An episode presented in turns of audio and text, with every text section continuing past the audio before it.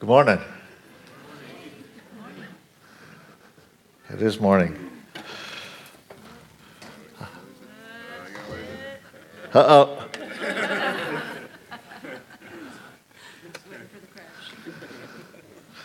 It's too high.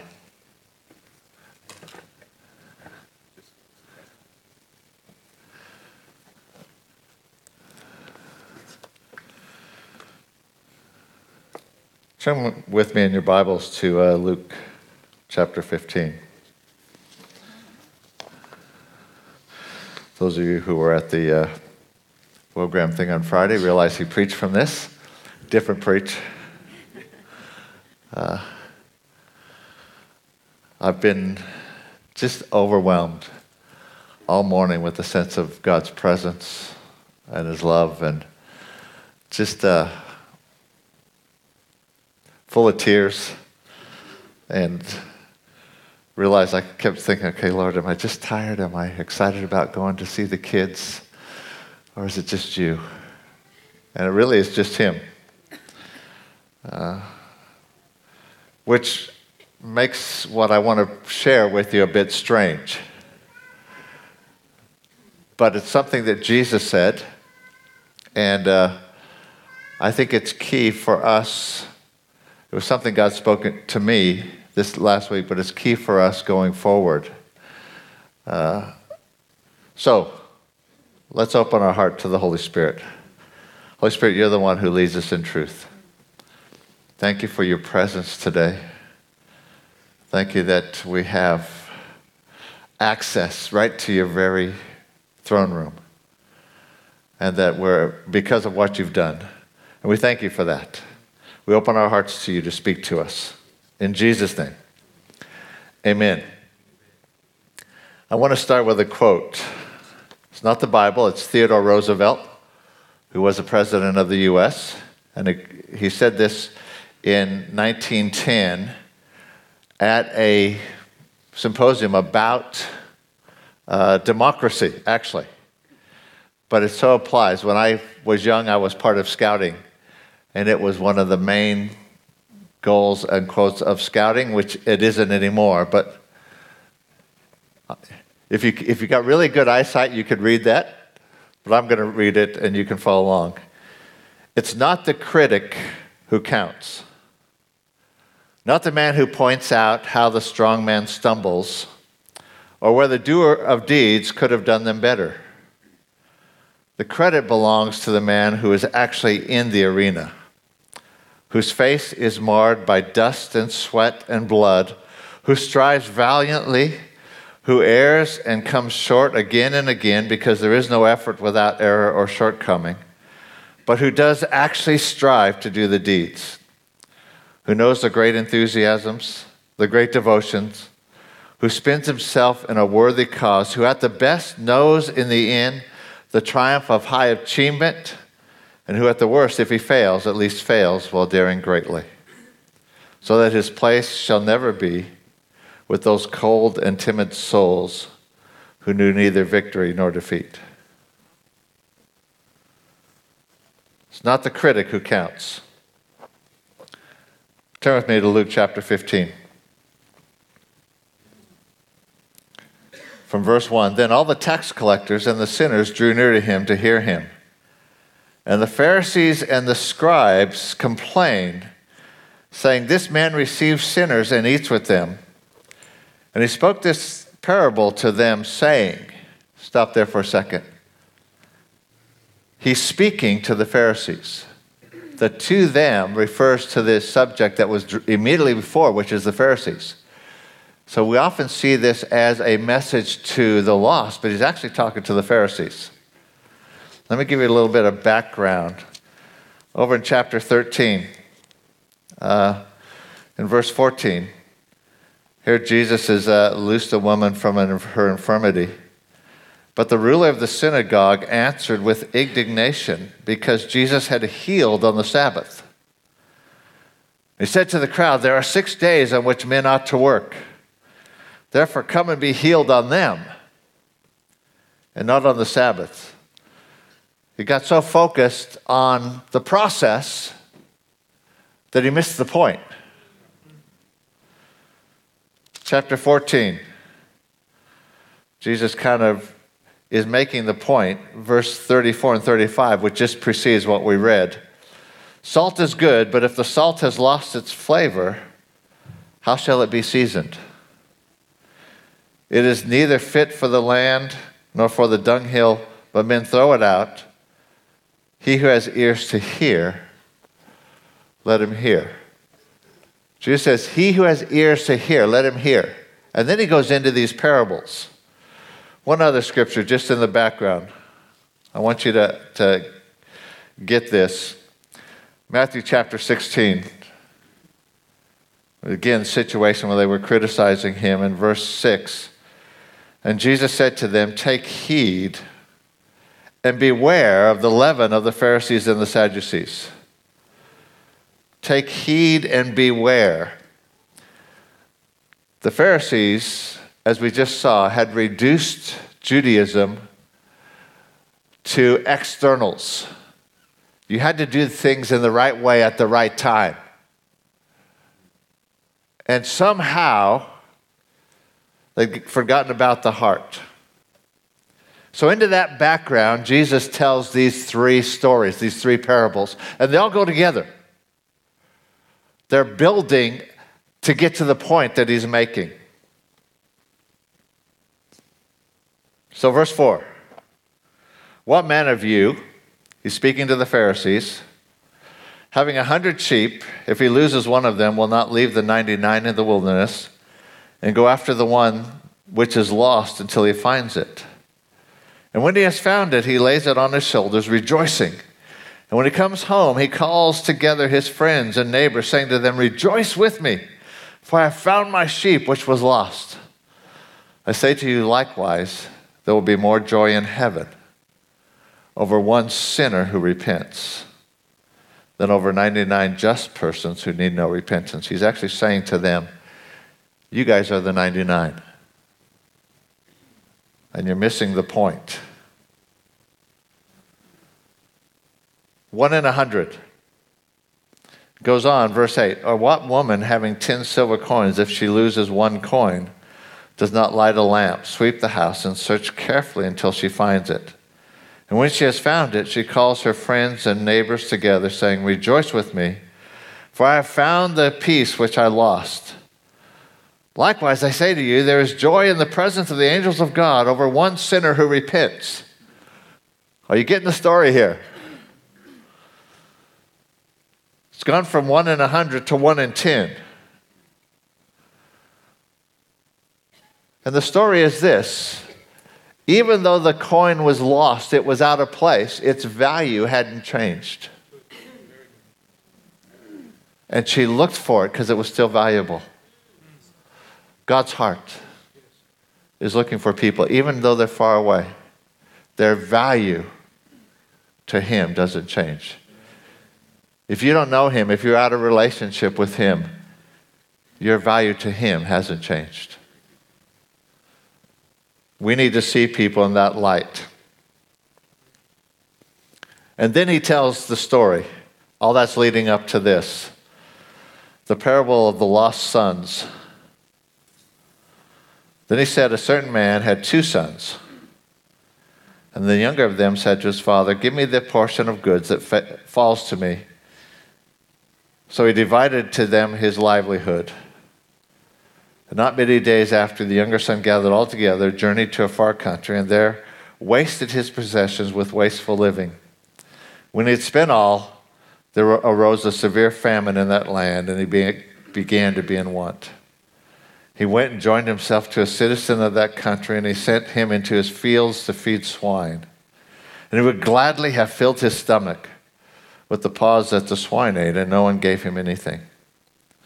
But when he came to himself, he said, How many of my father's hired servants have bread enough and to spare? And I perish from hunger. I will arise and go to my father and will say to him, Father, I have sinned against heaven and before you. I am no longer worthy to be called your son. Make me like one of the, your hired servants. And he rose and came to his father. But when he was still a great ways off, his father saw him and had compassion and ran, fell on his neck, and kissed him.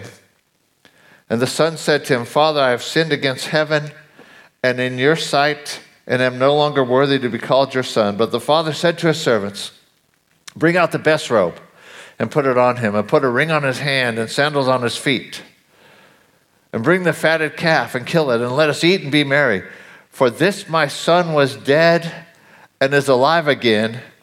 He was lost and is found. And they began to be merry. That's usually where we stop because we talk about being the lost one. But that's all the setup for Jesus' message. That's not the message. That's showing God's heart toward the lost. But then he gets into what he wanted to say. Now, his older brother was in the field. And as he came and drew near to the house, he heard music and dancing. He called one of the servants and asked what these things meant. And he said to him, Your brother has come, and because he has, re- he has received him safe and sound, your father has killed the fatted calf. But he was angry and would not go in. Therefore, his father came out and pleaded with him. He answered and said to his father, Lo, these many years I have been serving you. I never transgressed your commandment at that time, and yet you never gave me a young goat that I could make merry with my friends. But as soon as this son of yours, who has devoured your livelihood with harlots, you killed the fatted calf for him. What's he saying? He's basically saying, Look, I'm pretty good.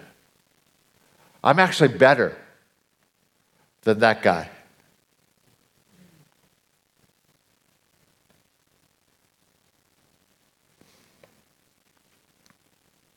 He said to him, Son, you're always with me, and all I have is yours. It was right that we should be merry, should make merry and be glad, for your brother was dead and is alive again, and was lost and is found. He's speaking to the Pharisees. Let me just give you a couple thoughts the yeast or the leaven of Phariseeism creeps in when we, when we become critical of the process and the methods and forget the goal. Right. Now you say, why are you saying that? Because Friday night, about 250 young people responded to an invitation about half of them was first time, but the other half were commitments to follow Jesus. And while we're driving home, I was thinking, I would have done this differently. I didn't like that part. Why did they do that? And as we drove down uh, Country Club Avenue near the casino, they had something going on and there were fireworks going off.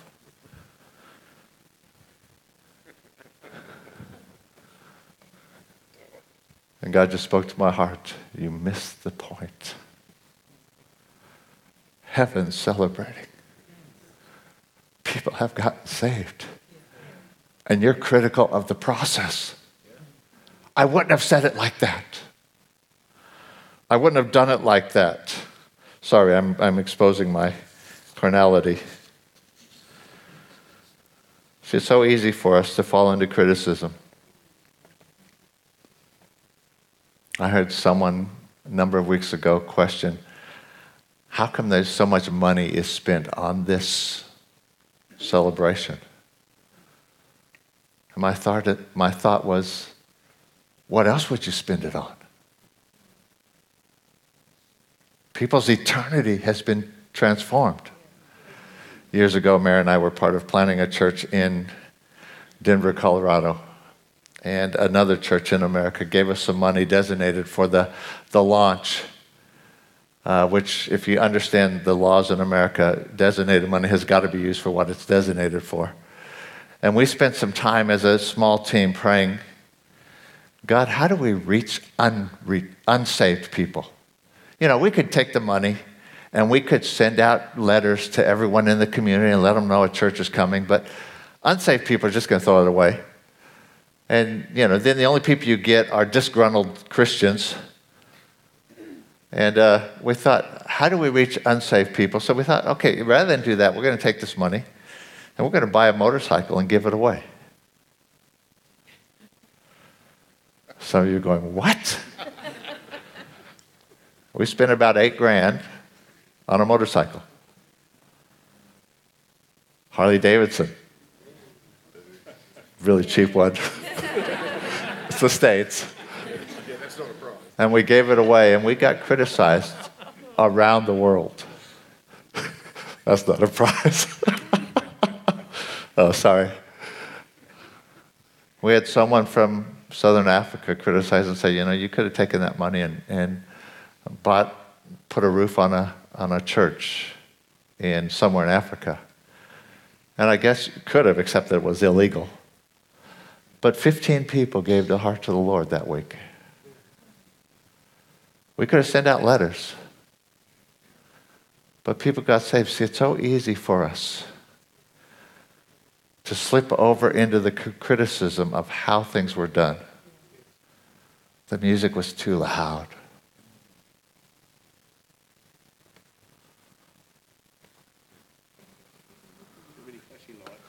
Too many flashy lights.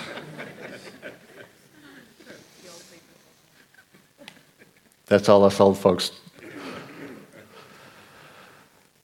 But the point is, Jesus said, Beware of the leaven of the Pharisees. When we become critical of those who are actually in the arena doing something, we become the critics. Why is that important? For a couple of reasons.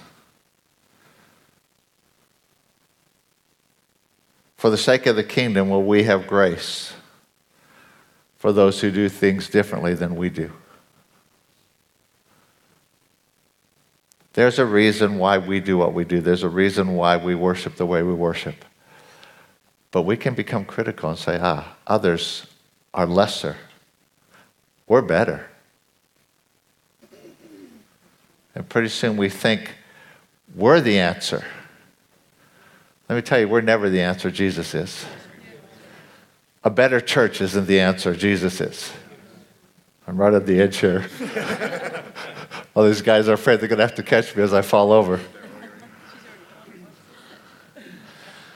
This week, we had the privilege of hearing uh, Kinder Graham, Will's uh, wife just share something uh, with some, some leaders. And one of the things she said really hit me. And she was talking about the city of Antioch and how the gospel got to Antioch. Antioch was the third largest city in the Roman Empire after Rome and Alexandria. They say it was anywhere from 200 to 500,000 people so it's a big city. At the time that Acts was written, it was probably between 250 and 300,000 people. But it was a terrible place. Yet people took the gospel there. Why? Because they got persecuted in Jerusalem. And they had to leave.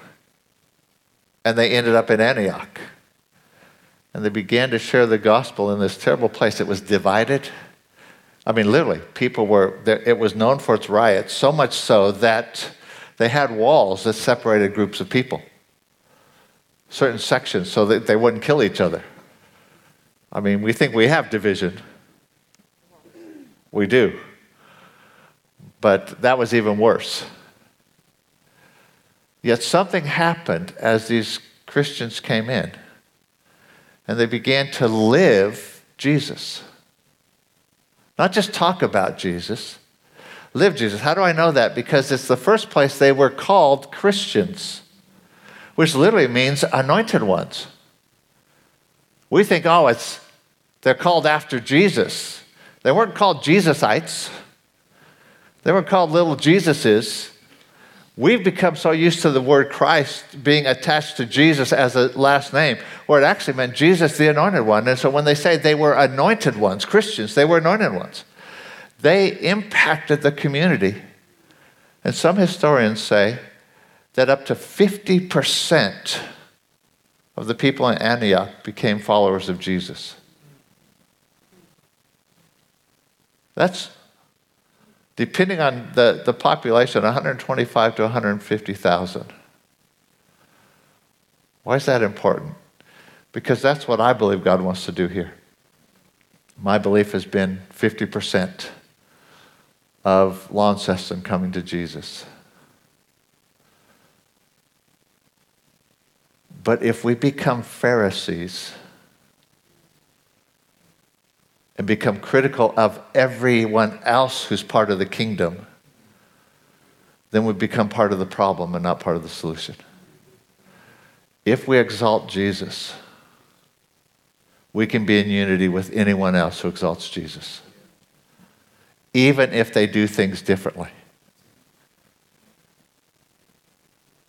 I loved the last couple of nights because the message has been the gospel and coming to Jesus. It has been so evident that what the Bible says is true. That when Paul says, I'm not ashamed of the gospel, it's the power of God. The gospel is the power of God for salvation. Not the preaching is the power of God. Not the communication is the power of God. No, the gospel itself is the power of God. And so we can be allies for the sake of the kingdom. So, I want to ask you will you have grace for those who do things differently?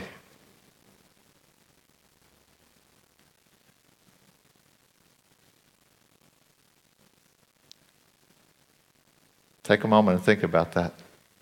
Those who worship differently.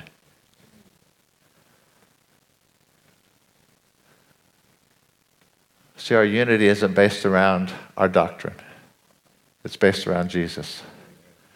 Our unity isn't based around how we worship, it's based around Jesus. Our unity isn't based on anything else but Him. In the midst of God doing something, I loved what Matt said that God isn't, hasn't just moved, He's moving. We've been praying for months that this would be not the end, but part of the process of God raising the level of the anointing of His presence in the city so that we see tens of thousands of people get saved.